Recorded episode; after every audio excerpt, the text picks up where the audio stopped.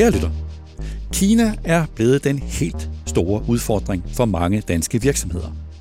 Kina er landet med verdens største arbejdsstyrke og med verdens største produktionskapacitet. Kina er et gigantisk stort marked med mange forbrugere. Kina er et must, simpelthen. Du er, sådan tænker mange erhvervsledere i hvert fald, du er nødt til at være til stede i Kina. Men Kina er også tvangsarbejdere, Kina er trusler mod Taiwan, Kina er overgreb mod demokratibevægelsen i Hongkong, Kina er undertrykkelse af befolkningen i Tibet og af uigurer i Vestkina. Kina er overvågning af alle borgere og virksomheder, der er i landet. Og Kina er et land, som udfordrer USA, som er Danmarks vigtigste allierede. Så Hvordan bør danske virksomheder orientere sig ind i alt det? Hvordan ser udfaldsrummet ud? Det udfaldsrum, som vokser, og hvor uforudsigeligheden og risiciene bliver større nærmest dag for dag. Og hvad vil Vesten egentlig med Kina? Det er jo helt tydeligt, at vi i Vesten slet ikke har en afklaret strategi for, hvad vores politik skal være over for Kina. Det talte jeg med Camilla Sørensen og Peter Bøh Hansen om i den her uge. Vi lavede her på børsen et virtuelt møde for vores læsere, hvor de kunne stille spørgsmål til de to. Camilla Sørensen er associate professor og Ph.D. ved Forsvarsakademiet, og Peter Bøh Hansen er Dansk Industris Kina-direktør og arbejder i Shanghai. Vi talte om Danmarks interesse og om hvorfor at USA og EU har forskellige interesser i forhold til Kina. Om China plus one, om risikoen for en såkaldt dekobling, og de forskellige varianter af sådan en dekobling, som man kan forestille sig.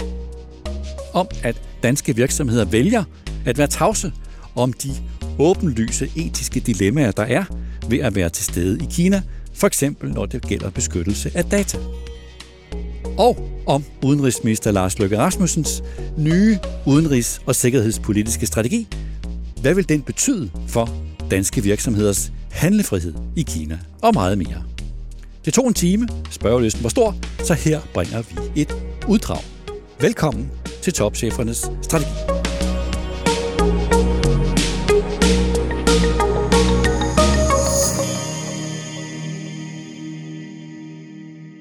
Mit første spørgsmål, det er til, øh, til dig, Camilla. Altså, når man nu ser et land som, som Danmark, som er et lille bitte land, sådan øh, sikkerhedspolitisk og politisk i det hele taget, altså, hvordan skal et land som Danmark placere sig imellem to kæmpestore øh, lande og økonomier som øh, USA og Kina? Hvad er ligesom sådan den danske, hvad skal vi sige, den danske interesse? Hvor placerer vi os henne? Hælder vi mest til USA, eller er der en, en mulighed for en, sådan en position for EU?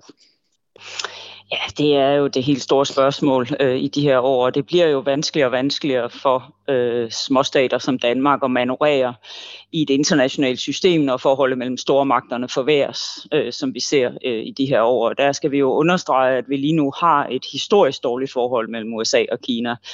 Øhm, og det gør det vanskeligt øh, at, øh, at manøvrere øh, og ligesom at, at have gode forhold til begge parter, kan man sige. Der vil være et øget pres øh, fra at tage mere entydige øh, Øh, side, eller vælger mere entydig øh, side. Øh, man kan sige, det der så øh, også har været medvirkende til, at vi står i den situation med det her historisk forhold mellem Kina øh, og øh, USA, det er jo, at Kina nu for alvor træder frem som stormagt. Man kan sige, at de her gode dage med et omfattende strategisk partnerskab mellem Kina og Danmark, jamen der har vi jo primært forholdt os til Kina som en økonomisk stormagt, som et vækstmarked. Altså hvis man kigger på danske Kina-strategier, så er det jo primært sådan nogle vækstmarkedsstrategier, Kina som en økonomisk partner. Og det er jo også det, der for alvor ændrer sig i de her år, og også det, der gør, at USA's Kina-politik er i så stor øh, forandring. At Kina altså for alvor træder frem som en økonomisk, politisk og også militær øh, stormagt, og hele den her stormagtskonfrontation mellem Kina og USA tager til. Og derfor bliver det svært. Men der er jo ingen tvivl om, at USA er vores vigtigste allierede, øh, og NATO er, øh, er der, hvor vi ligesom parkerer, eller der, hvor vi har øh, sikkerhedspolitik. Har, har Camilla, undskyld, har, har EU overhovedet en, en afklaret position indbyrdes i EU? Altså det virker også som om, at der er forskellige interesser inden for EU, når det gælder Kina. Kan man overhovedet tale om en EU-position i forhold til Kina?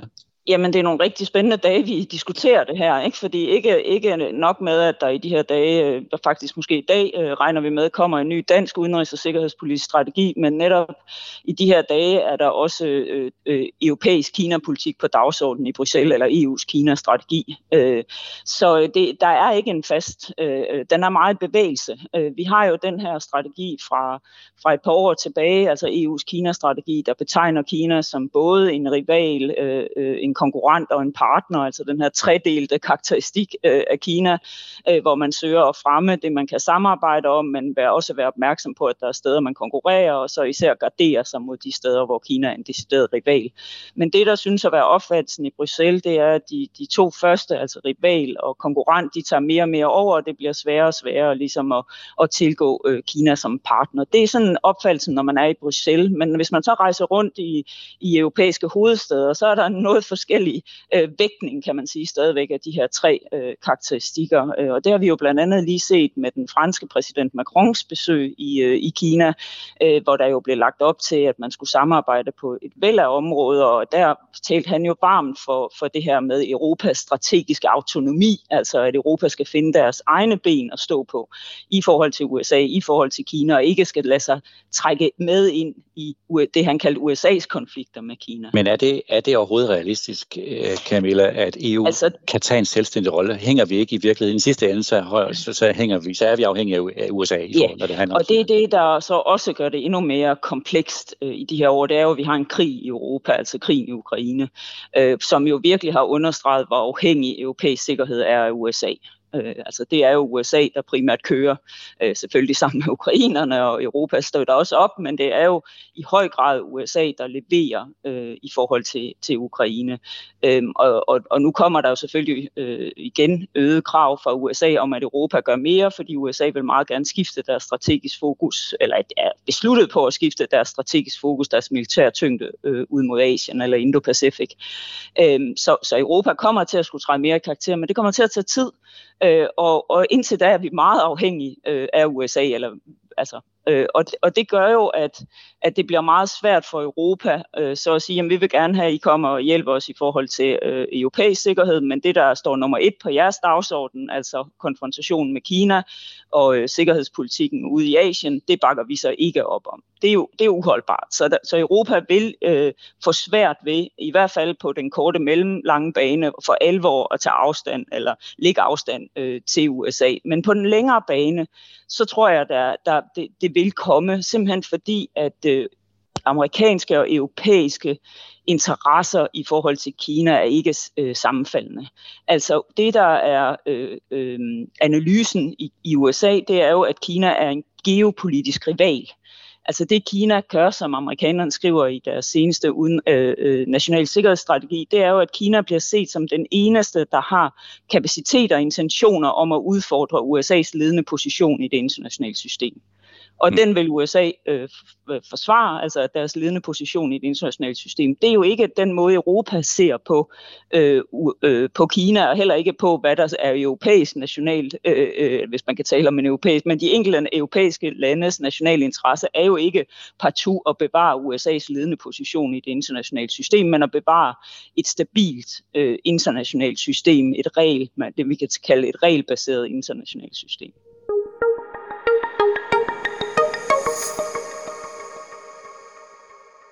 Der kommet et spørgsmål øh, fra, fra en, en læser, og det handler om det, som vi kalder øh, dekobling, altså diskussion omkring dekobling. Altså at de fleste vurderer, at en dekobling, altså det her med, at Kina og USA ikke vil handle med hinanden, eller, eller i hvert fald, altså at, at den her samhandel bliver i et eller andet omfang afbrudt, at sådan en dekobling ikke kommer til at ske, fordi trods alt, så har USA og Kina en fælles stærk interesse i at have et et økonomisk samarbejde med hinanden.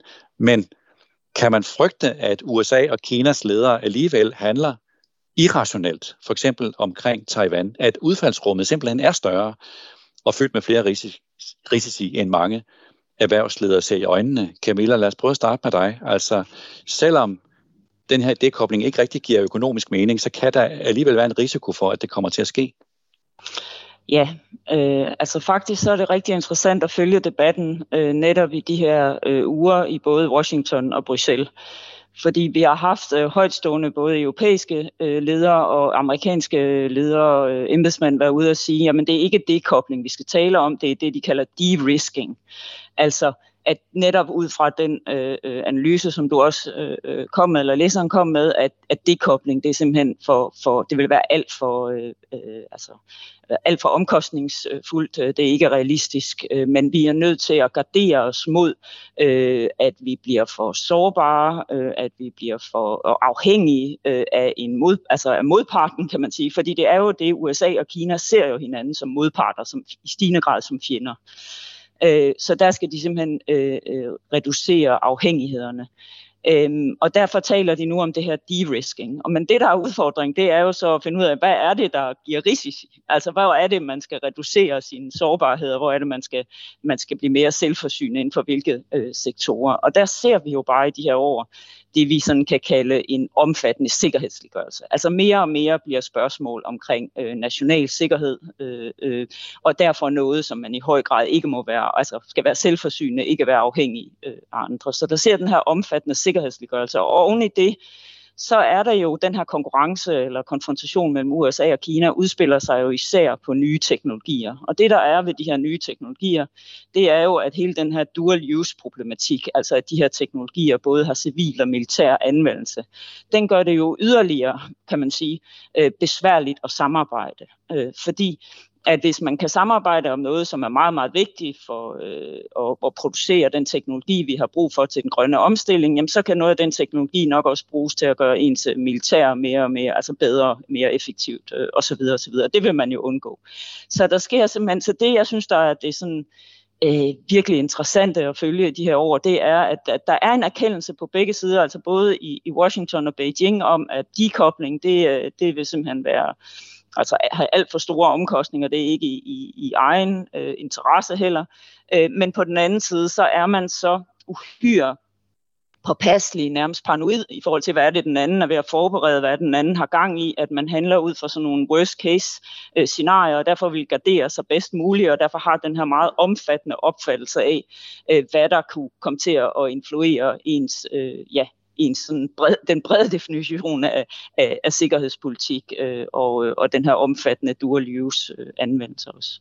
Peter, du sidder i Shanghai og ser den her problematik også jo øh, med, med, de, med de kinesiske briller. Altså er der i, i, øh, er der i Kina sådan en erkendelse af, at vi har trods alt en stærk fælles interesse i at handle med hinanden?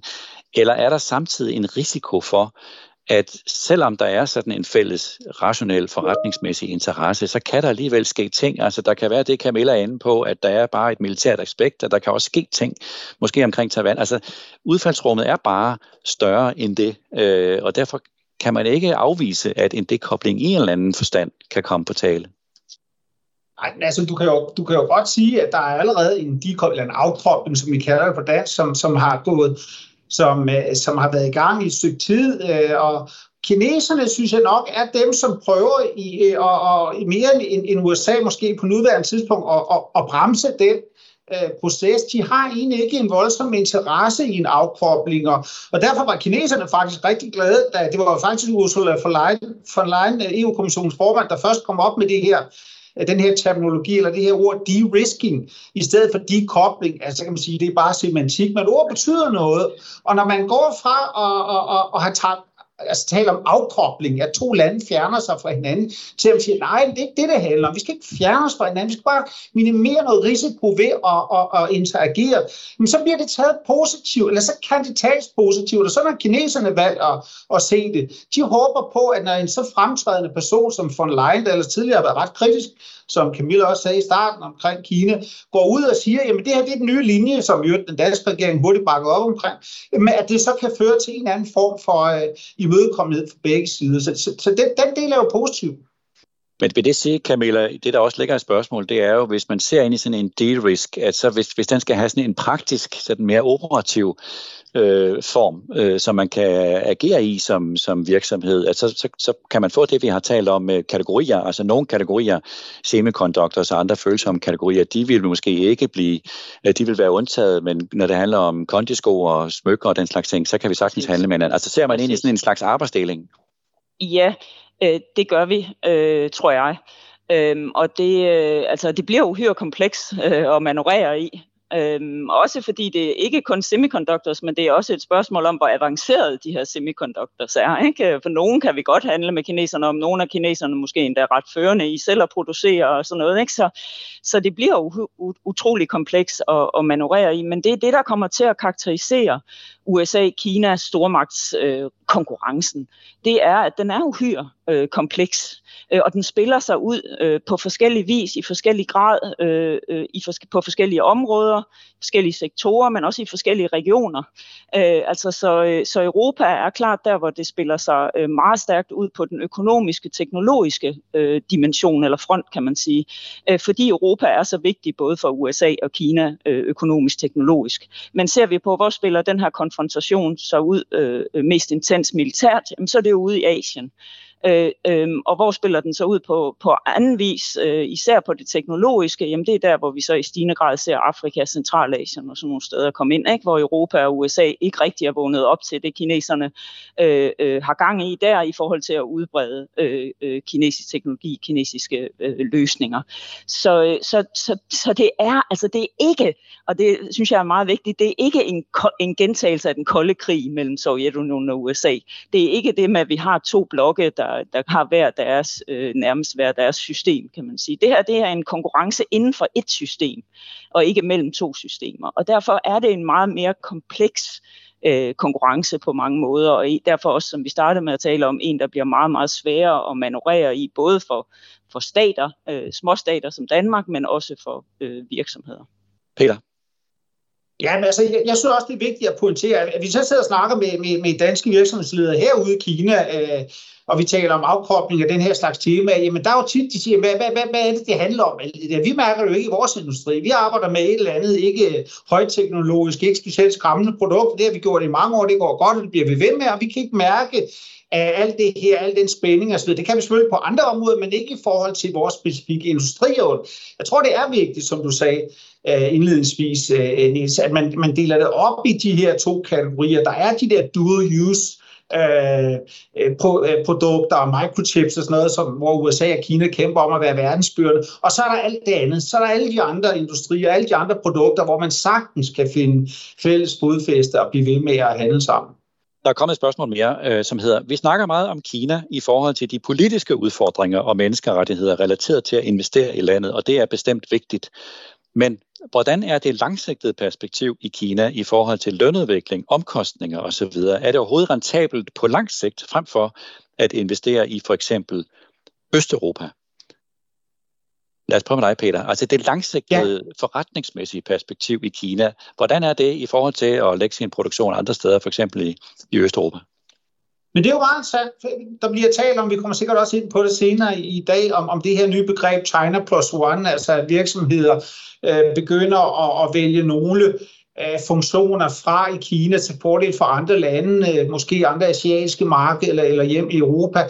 Øh, men det er faktisk en proces, der har været undervejs de sidste 10 år. Det startede uden noget som helst geopolitik involveret. Det startede simpelthen ud fra, at, at Kina lige pludselig ikke var helt så attraktiv mere. Mange øh, produktionssektorer i Kina øh, det var ikke helt så attraktivt set ud fra et omkostningsniveau. Der var også lige pludselig nogle restriktioner fra kinesisk side i forhold til, hvor velkomne man som udenlandsk investor var, hvis nu en kinesisk virksomhed eller kinesisk virksomhed kunne gøre det lige så godt og man ikke havde så meget behov for den type teknologi, som, som de udenlandske virksomheder øh, bragte til sig. Så, så, så det har faktisk været et tema, der har været op og vende nu, men den geo, eller i mange år, den geopolitiske dimension ligger selvfølgelig bare ekstra oven i det, når man som udenlandsk investor, som dansk virksomhed skal sige, jamen er det Kina, jeg skal lægge alle mine æg øh, i, eller skulle jeg prøve at kigge på nogle andre steder også? Men, men jeg tror, Peter, det som også ligger i spørgsmålet, en ting er den geopolitiske ting, som vi kommer til, den, den kan vi komme til om et øjeblik, men jeg tror, det der ligger i spørgsmålet, det er, hvis vi ser på det rent økonomisk, ja. øh, kan det rent økonomisk stadig betale sig på lang sigt? Er, er Kina så stadigvæk attraktivt, rent økonomisk, ja. både, både at producere i og sælge i? Det, det er det, der ligger i spørgsmålet, tror jeg, til forskel fra, fra andre lande. Og det er det. Altså, lad, lad, os, lad os slå det fast en gang for alle. Jeg taler rigtig meget med rigtig mange danske virksomheder, store som små, som de siger, når de sidder og laver øh, business casen og, og sammenligner mellem Kina og andre steder, man kunne lægge hen. Jamen altså, Kina slår ud stadigvæk som et utroligt attraktivt sted at gøre forretning. Der er en fantastisk øh, forsyningskædesystem, som er blevet bygget op gennem 40 år.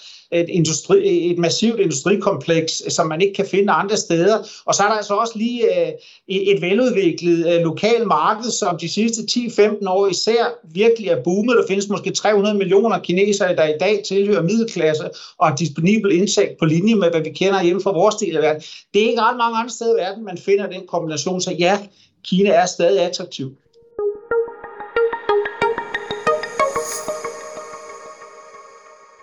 Når vi kigger øh, på, øh, på relationen mellem Kina og USA, og også Kina og, og forskellige af dets naboer, så, går der, så er der en, en, en bekymrende udvikling i gang. Øhm, og det, er, det drejer sig jo især om Taiwan øh, som, som jeg er sikker på, at vi kommer til at, at tale mere om. Øhm, og der er det bare øh, en, en, en, ligesom en ond spiral, der er i gang på mange måder. Altså det, der, det er jo ikke en ny konflikt, vi har i Taiwan-strædet. Den har jo været der øh, nærmest siden slutningen af den kinesiske borgerkrig, og, og den her, det her trekants øh, øh situation, eller den her trekants dynamik, vi har mellem USA, øh, Taiwan og Kina, har jo været der siden e, etableringen af diplomatiske relationer mellem Kina og USA i slutningen af 70'erne. Men det, der altid har sikret stabiliteten i Taiwan-strædet, på trods af, at konflikten jo, altså de har været enige om at være uenige, kan man sige. Ikke? Og det er det, der har sikret stabiliteten, at USA og Kina har kunne håndtere uenighederne, har haft sådan en pragmatisk tilgang til konflikten. Det måtte ikke udvikle sig til en militær konflikt. Men den pragmatiske forståelse, det pragmatiske samarbejde mellem Kina og USA, det er altså det, der for alvor nu er under pres øh, i de her år. Det er det, der giver anledning til de øh, Øh, hyppigere og hyppigere militære øh, øh, øvelser øh, og politiske kriser øh, i forholdet, og det tror jeg, vi kommer til at se mere af øh, i årene frem. Og der er der jo bare risikoen. Jeg, der er ingen af dem, der ønsker en krig i Taiwan-strædet, øh, hverken Kina eller, eller USA, og mindst af alle Taiwan, men risikoen er jo misforståelser, uheld, øh, sammenstød simpelthen. Der kommer mere og mere militær i det her område. Ikke? Øh, og der er det bare, når vi har en situation, hvor der ikke ligesom er nogen konflikthåndteringsmekanismer mellem USA og Kina, der er ingen dialog, så, kan der, så er der en fare for, at det kan eskaleres. Peter, når jeg hører Camilla, så det Camilla jo redegør for her, er, at udfaldsrummet er større nu, at risiciene er større nu, i specifikt omkring Taiwan. Der kan simpelthen ske et uheld. Og det vil sige, at danske virksomheder er nødt til simpelthen at arbejde med, at, øh, at det her det er meget mere kompleks, og der er flere risici, risici. Og der er ikke noget, der synes jeg, der tyder på, sådan hører jeg heller ikke Camilla, at på kort sigt vil det her ændre sig. Så øh, Kina er stadigvæk et attraktivt marked, men udfaldsrummet er meget større, risiciene er meget større. Det skal man simpelthen se i øjnene som, som dansk virksomhed i Kina.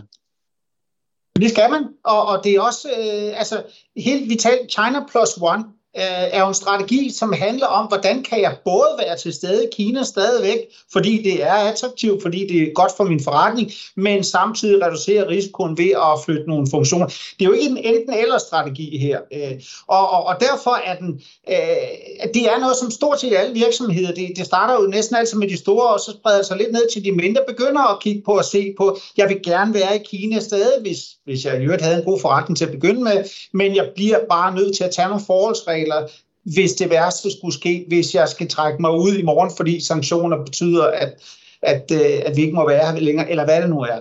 Så, så, så det skal vi have med.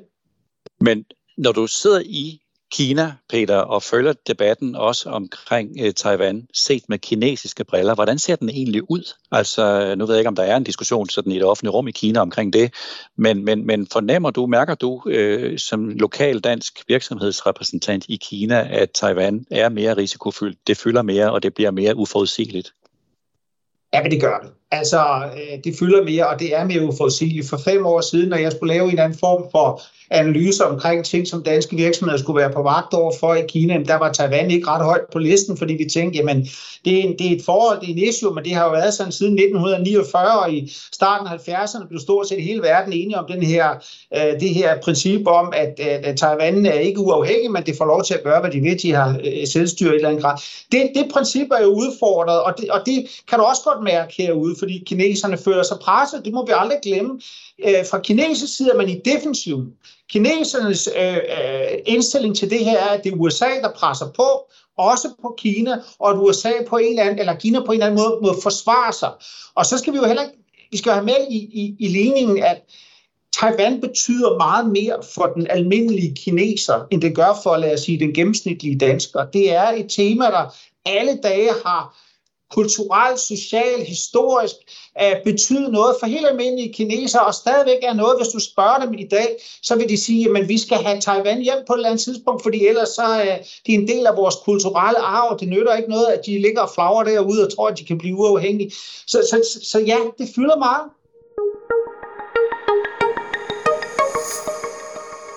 Camilla, et spørgsmål.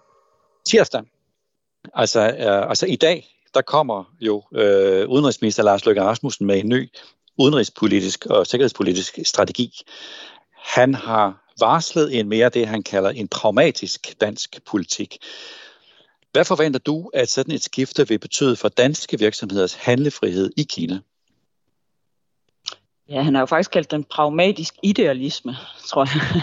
Øh, og det, øh, vi, vi stadig mangler at se, det er jo helt om vægten bliver på det pragmatiske eller på, på idealismen, og måske vil det også være forskelligt fra øh, sag til sag, ikke? Øh, i forhold til, hvordan danske interesser bedst øh, sikrer sig fremmes. Øh, og der har han, øh, øh, udenrigsministeren Lars Løkke Rasmussen, har jo allerede meldt lidt ud i forhold til Kina i, i forskellige sammenhænge. Øh, jo talt om, at vi må stoppe med at være naive. Vi kan diskutere, om vi nogensinde har været naive, men det er i hvert fald det, han siger, ikke? at vi må stoppe med at være øh, øh, naive. Øh, der kommer en mere øh, kritisk linje i forhold til Kina. Vi ved, øh, at de er i gang med at udarbejde øh, et nyt arbejdsprogram, altså det her omfattende strategisk partnerskab, vi har haft, Danmark har haft øh, med Kina siden 2008.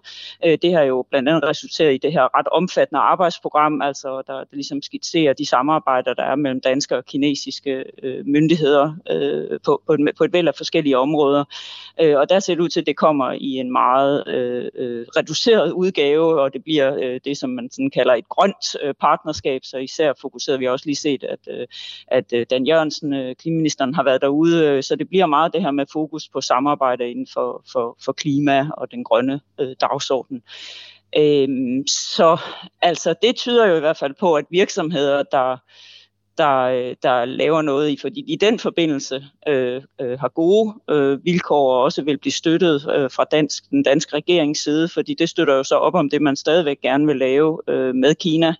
Øh, og igen, som Peter har været inde på, altså virksomheder, der ikke decideret er knyttet op på noget, der kan køres ind under sådan noget med, med sikkerhedspolitik og, og dual use. Øh, øh, kan jo nok også regne med. Altså, der er i hvert fald ikke noget i det, udenrigsministeren har meldt ud indtil videre, der tyder på, at man vil kappe båndene. Der er ikke noget afkobling, øh, øh dansk økonomis afkobling fra Kina overhovedet. Tværtimod er der sådan en meget realistisk øh, vurdering af, at det er simpelthen umuligt, øh, og det er ikke i dansk interesse øh, at, at afkoble fra, sig fra Kina. Øh, og, det, og det synes jeg jo er, falder godt i linje med, med det, øh, Peter siger. Øh. Peter, når nu den her øh, pragmatisk, idealistiske øh, udenrigspolitiske linje kommer i dag fra den danske øh, udenrigsminister, så skal danske virksomheder jo finde deres rolle i det. Og, øh, og det, der jo også ligger i spørgsmålet formentlig, det er jo det, altså vi, vi, vi har jo også talt om det, øh, indbyrdes dig og mig og, og, og Camilla forud for, for det her, det som du kalder, altså at man i Kina diskuterer, altså skældner mellem fælles værdier og fælles interesser. Altså inden for rammerne af sådan en, en mere pragmatisk dansk udenrigspolitik, kan man, øh, når, man, når man ser det fra den kinesiske side, er man ligesom kan man fra dansk side og danske virksomheder forvente, at, at i Kina vil man evne at skælne, altså sige, jamen lad os samarbejde omkring det, som Camilla taler omkring klima for eksempel, altså at man i Kina godt kan finde ud af at skælne mellem på den ene side øh, politiske skænderier, og så på den anden side øh, et kommersielt samarbejde om, om udvalgte ting, som begge parter prioriterer højt, for eksempel klima. Kan man se sådan en arbejdsdeling? Jamen det, jeg, jeg, jeg, jeg er helt overbevist om, at man kan se det, og, og, og jeg, jeg, jeg er jo glad for, at det skal ikke være nogen hemmelighed, at vi fra Dansk Industris side øh, støtter meget op, er meget enige i regeringskurs, øh, øh, og, og man har, øh, altså det man ligger nu omkring det strategiske partnerskab, og de ting, som Camilla også nævnte. Altså fra kinesisk side, øh, som, som jeg også kort nævnte, øh, ja, du har nok før øh, snakken her, altså i, i, i flere år har det været sådan, at når man mødte kinesiske officials, så, så var det som om, de havde en parole med hjemmefra, der handlede om, det kan godt være, at vi ikke har har fælles værdier, men vi har jo fælles interesser, så lad os dog fokusere på dem. Altså den der netop pragmatiske linje at sige, jamen, hvor er det, hvad er det, vi kan sammen? Det er det, vi vil snakke om, det er derfor, vi mødes i dag, og så lad os glemme alt det Så kineserne har i lang tid virkeligheden lagt den linje. Så jeg kan selvfølgelig sige, at de kan også blive presset på omstændighederne, lige pludselig ændre kurs og føle, at men nu handler det mere om værdier.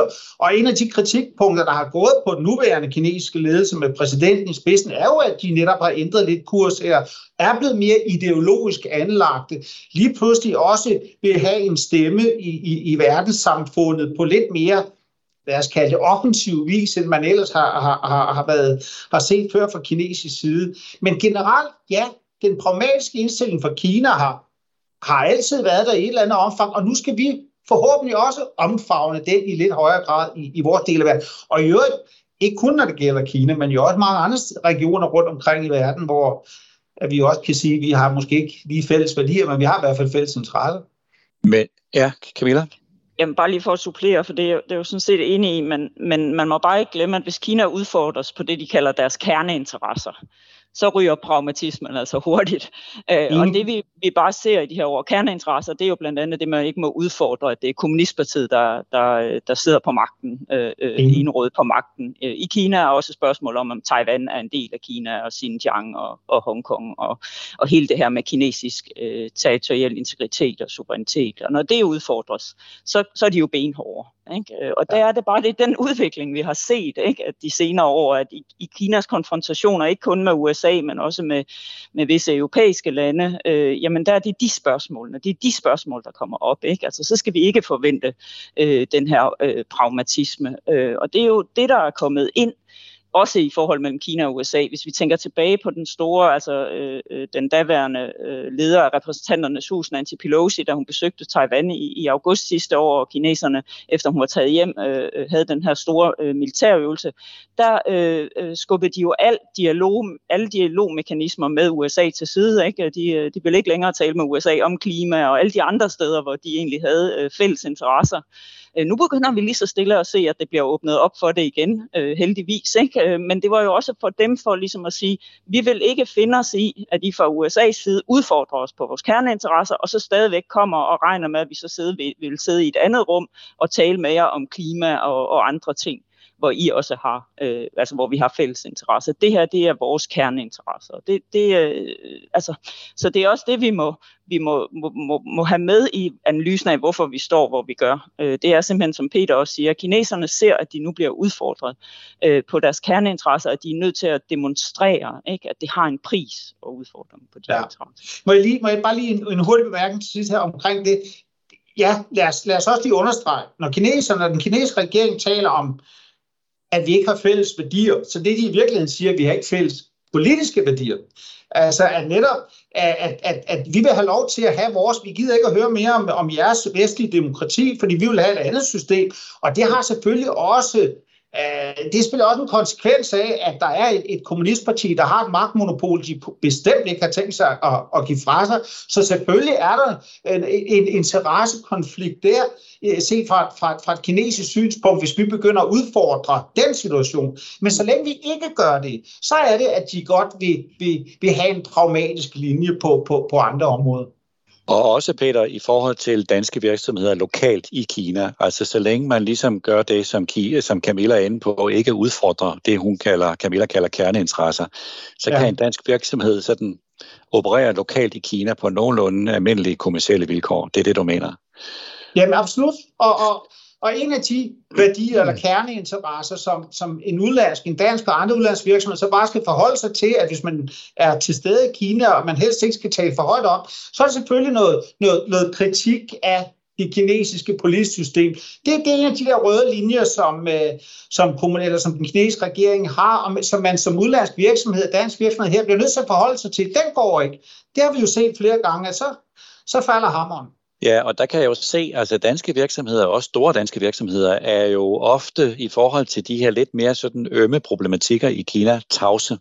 Altså når det handler om, at man på den ene side har øh, en, nogle etiske værdier som virksomhed om åbenhed i forhold til medarbejderes data osv., og så på den anden side er man aktiv lokalt i Kina, hvor man ikke rigtig kan stå inden for at beskytte for eksempel medarbejderes data. I det etiske dilemma, som jeg vil kalde det, der er der mange danske virksomheder, som vælger, jamen så er vi tavse, fordi, og jeg, jeg kan jo godt forstå det, fordi øh, det er selvfølgelig svært, men den der tavshed, er der tegn på, øh, Peter, at man begynder at blive lidt mere sådan øh, talende som dansk virksomhed omkring de her ting? Eller gælder det stadigvæk, at det her er lidt også lidt det, Camilla er inde på? Der er simpelthen nogle ting, man er nødt til ikke at adressere, hvis man vil øh, drive en virksomhed i Kina. Ja, der, der bliver vi nok nødt til at erkende, at, at det er svaret. Altså, man har for meget at tabe på, hvis, hvis man virkelig vil Kina og det kinesiske marked, jamen så er der nogle forholdsregler. Der er de der røde linjer, som vi taler om før, man ikke må overtræde. En af dem er helt klart en, en, en lidt for åbenmundet kritik af de forhold, den måde Kina fungerer på, det de synes er, er, er, er, er god praksis og gode værdier, det skal man helst ikke gå for meget imod. Det må vi bare erkende. Det, det, der er ikke ligesom lagt op til en debat der. Det kan du måske sidde ude i den store verden og tale om, men du skal ikke gøre det, hvis du har interesse i Kina. Og det bliver danske virksomheder selvfølgelig nødt til at forholde sig til. Der bliver man nødt til at tage et valg. Vil jeg have min stemme? Vil jeg, vil jeg kunne øh, forklare, hvad, hvad vores virksomhed egentlig mener om, hvad der er gode værdier, eller vil vi være til stede i Kina? Fordi det er vanskeligt at finde en øh, balance mellem de to. Men det er jo, må man sige, øh, Peter, et dilemma, ikke? fordi øh, altså, du skal jo samtidig kunne tiltrække talent øh, andre steder i verden, og det indebærer jo blandt andet, at du har en, en etisk profil og nogle etiske værdier, som du står inden for, og så skal man så forklare de her, at øh, lige præcis i Kina, der, der, der, der er vi nødt til at være tavse, det må I forstå. Altså det er et etisk dilemma, og det er åbenbart, sådan hører jeg det også, det, det, det, det, er, det er et etisk dilemma, som er uløst, og som, som danske virksomheder simpelthen er nødt til at, at sige, så er det bare. Og som vi ved, at danske virksomheder har, har meget fokus på, og det er en udfordring for dem, fordi danske virksomheder har nogle stærke corporate governance regler, de forholder sig til verden omkring sig og indretter sig derefter, men der er bare nogle steder rundt i verden, hvor at de bliver nødt til at sige, men vi, vi, altså, vi skal måske ikke være alt for åbenmundet i forhold til, hvad vi mener om, om, om den måde, man gør tingene på her, hvis vi, hvis vi vil være på den lange bane. Det er ikke kun i Kina, det er også mange andre steder, og det, det må vi simpelthen, øh, det må vi bare erkende. Peter, jeg skal lige spørge dig, i alt det, som Camilla redegør for her, altså hele den, den del af, af Kinas selvforståelse, der handler om, om det mere sådan øh, politiske og, og deres politiske selvforståelse, og så den anden halvdel, som jo er økonomien, altså det her med hele tiden at vise befolkningen, at man kan skabe økonomisk velstand. Hvordan ser det ud set fra din stol, altså den økonomiske på, på kort sigt, den, øko, den kinesiske økonomi, altså kan man være bekymret for, hvis man skal bruge det ord, at, at, øh, at de kan få en krise. Altså, man hører jo, altså, man læser ofte, at de har problemer, de har et ejendomsmarked, der er overophedet, de har svært ved, de har slået ned på deres tech-virksomheder. Altså, hvordan ser egentlig den økonom, kinesiske økonomi ud på kort sigt, som danske virksomheder skal kigge ind i? Den kinesiske økonomi er udfordret. Det, det, det kan der ikke være to meninger om, og man skal ikke ret langt uden for en by som Shanghai til, til det, vi kalder tier 2 og tier 3 markeder, til lidt mindre regionale områder, hvor du kan se, at aktivitetsniveauet er faldet gevaldigt. Selvfølgelig på grund af, af, af covid og den uh, hårde uh, strenge, eller de mange restriktioner, man, man havde, men også på grund af, af, af andre faktorer. Det, det gode ved det, hvis vi skal sige det, set fra dansk og det verdensøkonomisk perspektiv, er, det jeg også nævnte før, at det betyder, at man igen har skiftet prioritet lidt. Fordi den, altså, vi, vi har en anden fornemmelse af, at den kinesiske regering, de agerer altid, i, øh, de har en plan, og så følger de den bare. Men det gør de heller ikke. De har også været øh, overrasket og, og haft svært ved at manøvrere på grund af de omstændigheder, der øh, er, er kommet ind udefra med covid og geopolitik og handelskrig og den slags, og ligesom blevet nødt til at manøvrere det, finde en ny vej. Og, og, og der er de helt sikkert gået tilbage. Der er nogle kameler, der har skulle sluges helt op i toppen. Øh, øh, omkring, hvor man egentlig gerne vil have, at Kina skulle være på vej hen nu, for at sige, nej, back to basics. Vi skal have gang i den økonomi igen, og det skal være lige nu, og det skal vi altså gøre i samarbejde, ligesom den store succes, vi har haft i 40 år, gennem at eksportere og tiltrække udenlandske investorer. Så det nytter ikke noget, at vi gør os uvenner med hele verden. Det, det er der ikke nogen tvivl om, at det er virkelig højt på listen øh, i Kina nu.